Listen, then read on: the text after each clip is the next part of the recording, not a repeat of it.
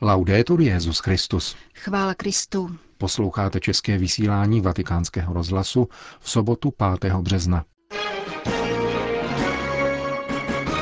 Téměř pětina světového obyvatelstva jsou katolíci, vyplynulo z letošní statistiky katolické církve.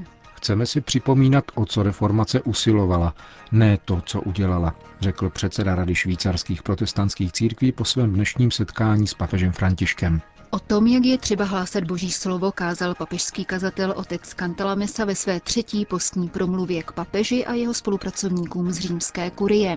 Tu vám přiblížíme na závěr našeho pořadu, kterým provázejí Milan Glázer a Jana Gruberová.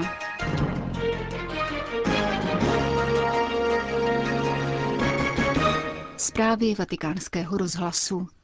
Vatikán. Téměř pětina světového obyvatelstva, konkrétně 17,8%, jsou katolíci. Vyplynulo to z dnešní prezentace letošní papežské ročenky, tedy jmeného a adresního seznamu římské kurie, světových diecézí a církevních institucí.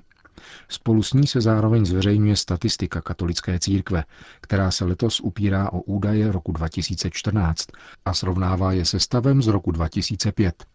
Podle dat shromážděných Centrálním statistickým úřadem církve za dané desetileté období přibylo ve světě skoro 160 milionů katolíků, čímž se jejich celkový počet blíží 1 miliardě 300 milionů. Znamená to zhruba 14% nárůst, zatímco světová populace ve stejném časovém rozpětí vzrostla o 11%. Největší nárůst pokřtěných přitom zaznamenala Afrika o plných 40% následovaná Ázií s 20% přírůstkem. Na celém americkém kontinentu vzrostl počet katolíků o 11% zatímco v Evropě o pouhá 2% ačkoliv na starém kontinentu stále žije téměř čtvrtina z celkového počtu katolíků. Negativní je rovněž vývoj v oceánii, kde počet katolíků stoupá pomaleji než nárůst obyvatelstva. Polovina světové katolické populace nadále žije v Americe. Aziaté si na celkovém počtu katolíků podílí 11%, ačkoliv v Ázii sídlí 60% světového obyvatelstva. Za desetiletí, které předcházelo roku 2014, vzrostl počet biskupů o téměř 8% Podle nejnovější statistiky jich tak dnes ve světě působí 5237, přičemž na každého z nich připadá průměrně 243 tisíc věřících. O více než 9 tisíc se zvýšil také počet kněží, včetně řádových, kterých je ve světových diecézích 416 tisíc. Statistika nicméně vykazuje jejich úbytek v oceánii a hlavně v Evropě. S výjimkou Afriky, kde o 4% vzrostl počet kandidátů na kněžství, se ve zbytku světa jejich počet pomalu a trvale snižuje. Semináře dnes navštěvuje 117 tisíc mužů.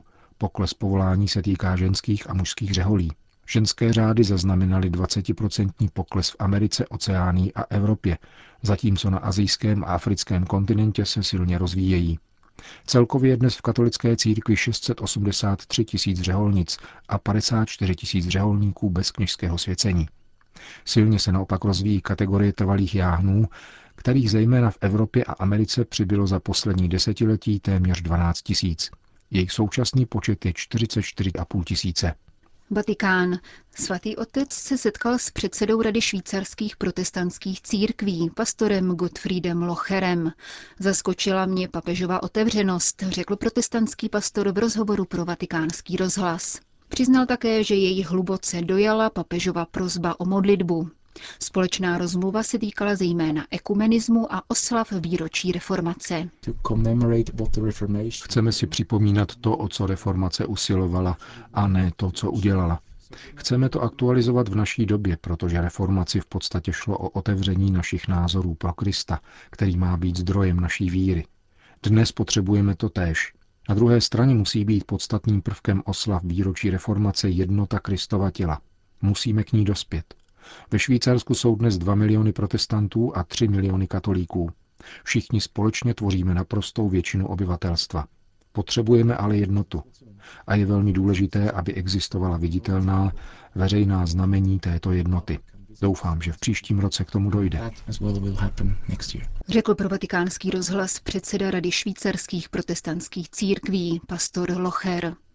Vatikán. Za nesmyslné a ďábelské násilí označuje vraždu čtyř misionáře Klásky a 12 jejich spolupracovníků a svěřenců, k níž včera došlo v jemenském městě Aden, papežský telegram podepsaný kardinálem státním sekretářem Pětrem Parolínem. Papež František v něm vyjadřuje svou duchovní blízkost rodinám obětí a ujišťuje o svých modlitbách za zavražděné. Modlí se také za to, aby tento nesmyslný masakr probudil svědomí, vedl k proměně srdce a povzbudil všechny strany ke složení zbraní a nastoupení cesty dialogu. František ve jménu Boha vyzývá, aby se všechny zúčastněné strany jemenského konfliktu vzdali násilí a začaly se zabývat lidmi, zejména těmi nejpotřebnějšími, kterým tyto sestry a jejich spolupracovníci sloužili.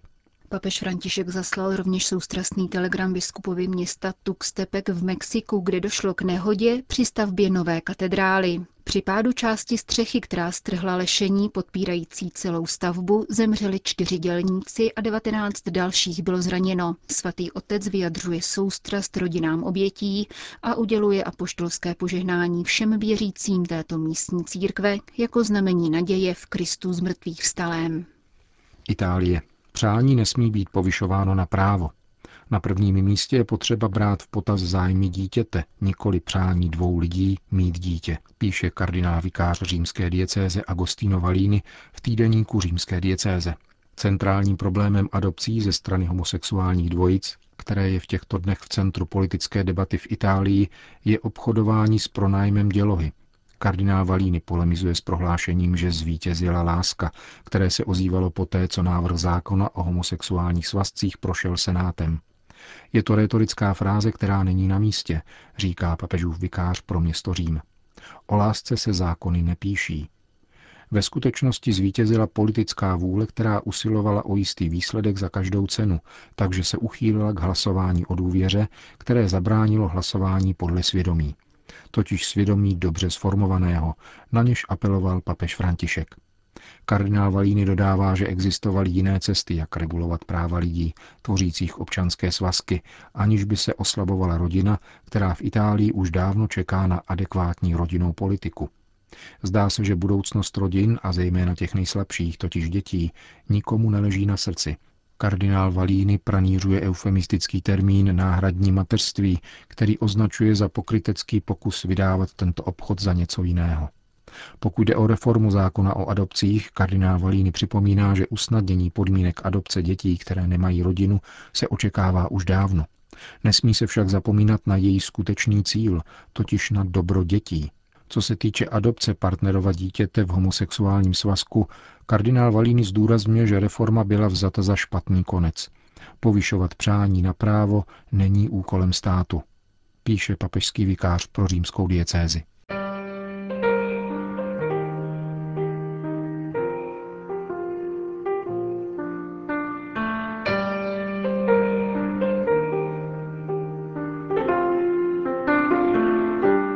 Poslání v církvi nemůže existovat, aniž bychom vyšli ven, ne však ze sakristie, ale ze svého já.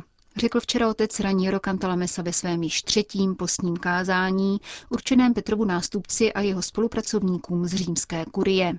Tématem jeho vydatné, téměř hodinové promluvy bylo hlásání slova, jak je pojeto druhým vatikánským koncilem v dekretu Ad Gentes o misijní činnosti církve a následnými dokumenty papežů blahoslaveného Pavla VI., svatého Jana Pavla II. a Františka. Evangelii Nunciandi, Redemptoris Missio a Evangelii Gaudium. Otec Kantalamesa se věnoval jednomu konkrétnímu aspektu kazatelské činnosti a jako východisko si vzal tvrzení ze zmíněné encykliky blahoslaveného Pavla VI. o tom, že hlavním hybatelem evangelizace je Duch Svatý. Nelze věrohodně kázat, nejsme-li uchváceni tím, co říkáme, konstatoval papežský kazatel poté, co připomněl okřídlený výrok známého mediálního teoretika Marshalla McLuhana, že médium je poselství. Otec Kantalamesa jej však doplnil o méně známé vysvětlení, které ke svému výroku podal zmíněný kanadský myslitel. Marshall McLuhan. Marshall McLuhan když si k tomuto sloganu podal velice pronikavé vysvětlení. Říká totiž, že jedině v Ježíši Kristu neexistuje rozdíl mezi médiem a poselstvím. Jedině v Ježíši Kristu je totiž možné říci, že prostředek a poselství jsou dokonale identické. Jinými slovy, v Kristu je obsah zjevení totožný s osobou, která zjevuje. Je tedy zřejmé, že tak naprosté stotožnění existuje jedině v Kristu, avšak v odvozeném smyslu by se mělo uskutečňovat také v tom, kdo hlásá evangelium. Pokud ten, kdo zcela odevzdal svůj život Kristu, může se svatým Pavlem říci, už nežijí já, ale žije ve mně Kristus, pak lze také o něm říci, že médium je poselství a že jeho život je zvěstí. To je základní zákon každého evangelního zvěstování, řekl dále papežský kazatel. Lidské zprávy se předávají buď lidským hlasem nebo prostředky, které jej zesilují, jako je tisk, rádio, internet a podobně. Božskou zvěst jako takovou však předává Duch Svatý. Ten je pravým a podstatným sdělovacím prostředkem, bez něhož nelze z poselství vnímat víc než jeho lidské odění. Boží slova jsou duch a život a nemohou být sdělena jinak než v duchu svatém. Svatý Pavel dochází ke zjištění, že bez ducha svatého je nemožné tvrdit, že Ježíš je pán, což je počátek a syntéza křesťanské zvěsti.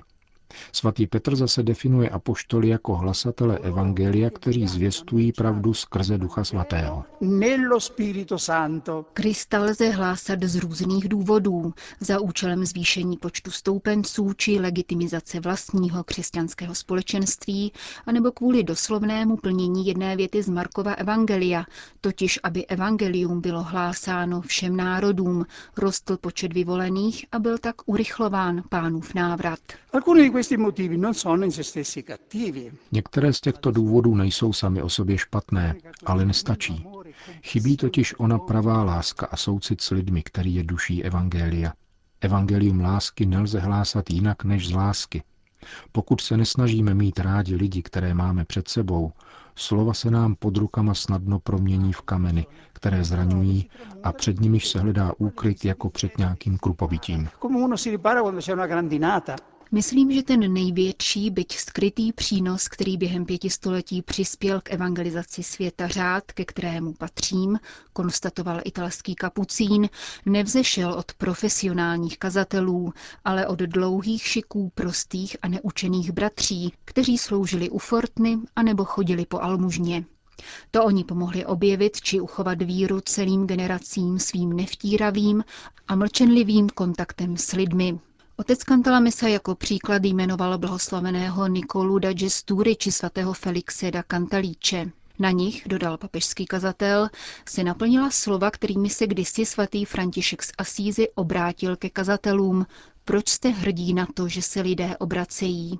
Vězte, že se obrátili modlitbou vašich nejprostších bratří. Italský kapucín v této souvislosti připomněl také mravenčí práci kněží a zaměstnanců římské kurie, kteří se zaobírají záležitostmi, jež s evangelizací zdánlivě nemají nic společného, ale přesto se na ní neviditelně, ale zásadně podílejí. Stále mám před očima lekci, kterou nám Bible implicitně uštědřuje epizodou Jonáše, který je Bohem donucen jít kázat do Ninive. Obyvatelé Ninive byli nepřáteli Izraele a Jonáš je neměl rád. Byl tedy viditelně rád a spokojen s tím, že jim může hlásat ještě 40 dní a Ninive bude zničeno. Tato perspektiva mu vůbec nebyla nemilá. Došlo však k tomu, že obyvatelé Ninive začali konat pokání a Bůh je trestu ušetřil. A tady se Jonáš ocitl v krizi. Zarmoutil se a rozhněval. Dokonce začal prosit hospodina, aby mu odňal život. A Bůh musel vynaložit mnohem více úsilí na to, aby obrátil jeho, kazatele, než na obrácení všech obyvatel Ninive. Tedy láska, láska k lidem, ale především láska k Ježíši nás musí pohánět, když hlásáme evangelium, uzavíral otec Kantalamisa v závěru třetího postního kázání pro papeže a jeho spolupracovníky z římské kurie. Končíme české vysílání vatikánského rozhlasu. Chvála Kristu. Laudetur Jezus Christus.